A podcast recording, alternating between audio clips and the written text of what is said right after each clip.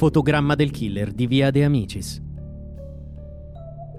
Fra i manifestanti di estrema sinistra che quel 14 maggio 1977 si scagliarono contro il reparto celere di Via De Amicis, ce n'era uno armato, volto coperto dal passamontagna, ginocchia piegate e braccia tese in avanti, mentre sparava ad altezza d'uomo con una pistola impugnata a due mani.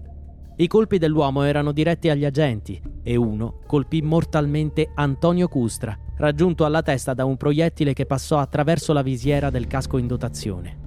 Per il vice brigadiere 25enne e in procinto di diventare padre, non ci fu nulla da fare.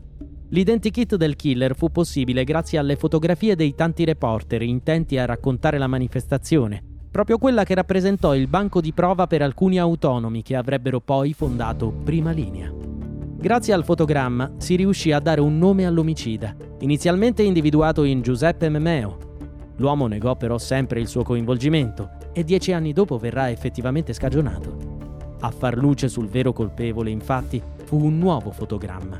Grazie a un'analisi più attenta della prima fotografia che incastrò Memeo, si poteva notare un fotografo che, intento a scattare una foto al killer, gli stava a pochi metri di distanza.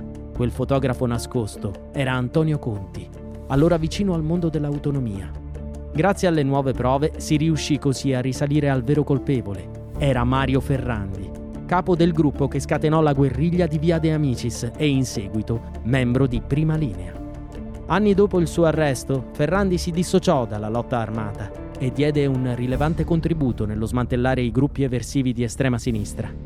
Nel 2007, la figlia del vice brigadiere Custra, nata pochi mesi dopo la morte del padre, volle incontrare l'assassino del padre, spiegando di aver bisogno di avere un volto da odiare.